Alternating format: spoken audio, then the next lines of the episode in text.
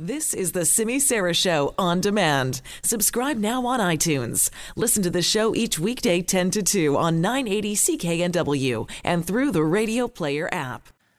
Day seven of the transit strike, and what we know right now officially is that SeaBus sailings continue to be impacted by this. Another 16 SeaBus crossings have been canceled for today. But could there be other changes coming as well? Now, we think the bus services have been running as normal, but we are starting to hear that that could soon feel an impact. Let's get more information on this. Joining us now is Gavin McGarrigle, the Western Regional Director of Unifor. Gavin, thank you for being back here. Yeah, good morning, Simi. All right, so what is going on right now with the state of the situation?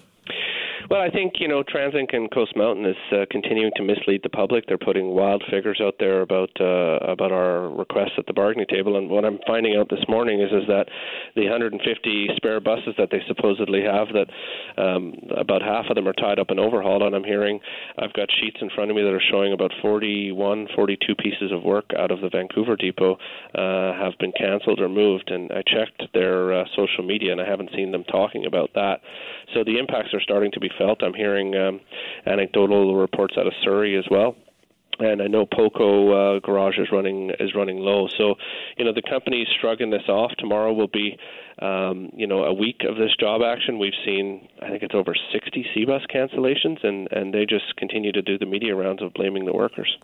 Now, you said that they're exaggerating, but what can you be more specific? What is it in particular that you take umbrage with?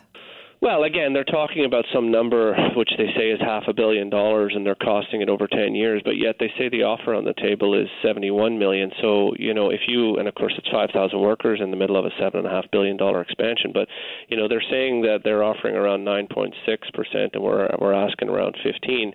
Uh, but they're saying that their offers were 71 million, but somehow going up uh, a third to 15 percent somehow increases it almost 10 times. So we think what they've done is thrown the kitchen sink at every possible cost they can blame uh, on the transit workers, and, and they're not actually uh, putting out uh, real facts and figures out there.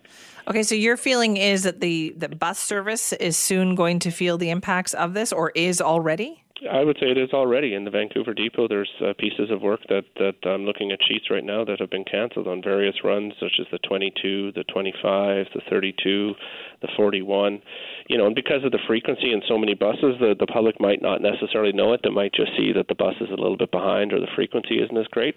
Uh, but the, but I think the key thing is is that they're trying to shrug it off as if uh, this is not going to be any impact. And uh, as we've been saying all along, it's going to start to hit and it's going to get worse. And they don't seem to have a plan for ending this other than saying they want to get back to the table but really not changing their position. That's not negotiations. That's just them saying, come in and capitulate and, and we'll have a deal. And our members are very, very clear they're not going to do that. Is there any change on the idea of working with a mediator through this? Well, again, we, we just don't think it would be productive, not because a mediator wouldn't be helpful, but because, you know, it really takes a change in attitude. I mean, I can explain the situation in about four minutes on the radio here. You know, the Toronto Transit workers are paid about three bucks an hour more, and we want to close that gap. The people who work at Skilled Trades and SkyTrain uh, are paid about three bucks an hour more than those at Coast Mountain Bus Company. Uh, SkyTrain attendants and SeaBus attendants are paid out of whack, and there is no minimum guaranteed break. I mean, they've been talking about recovery time, and the drivers have all this time. The fact is, uh, and they need to be asked this direct question: Is there a guaranteed minimum break every day for every driver, so that if they don't get it, that there's some kind of penalty? And the simple fact is, there isn't. All right. So then, what happens now? Then, Gavin, is it you're going to continue doing this, or has there been any discussion about increasing the job action? There's been lots of discussion about increasing it. In fact, we're, we're having to uh, hold back our members because they're getting more and more angry at the comments that they're hearing uh, out there. You know, we heard Mr. McDaniel refer to the bus operators as uh, unskilled workers the other day.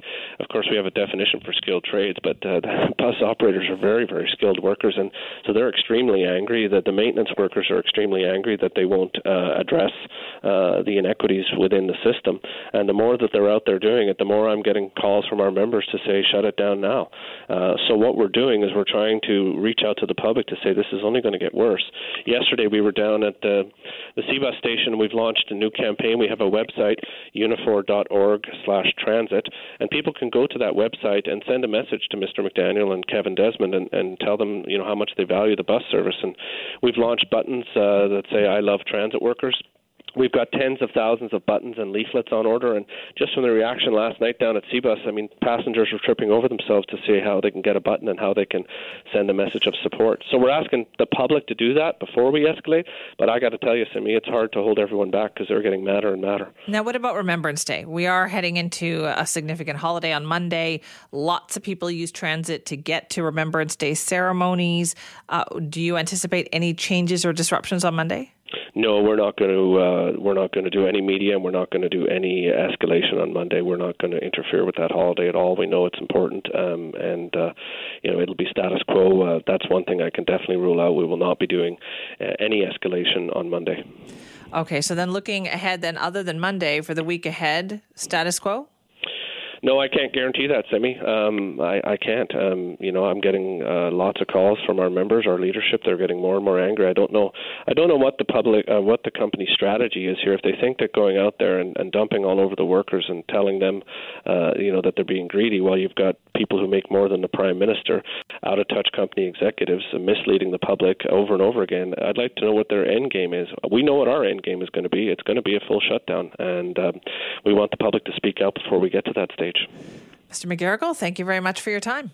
Yeah, thanks again, Simi. That is Gavin McGarrigle, the Western Regional Director of Unifor, kind of the face of the negotiations for bus drivers and maintenance workers who are on strike right now.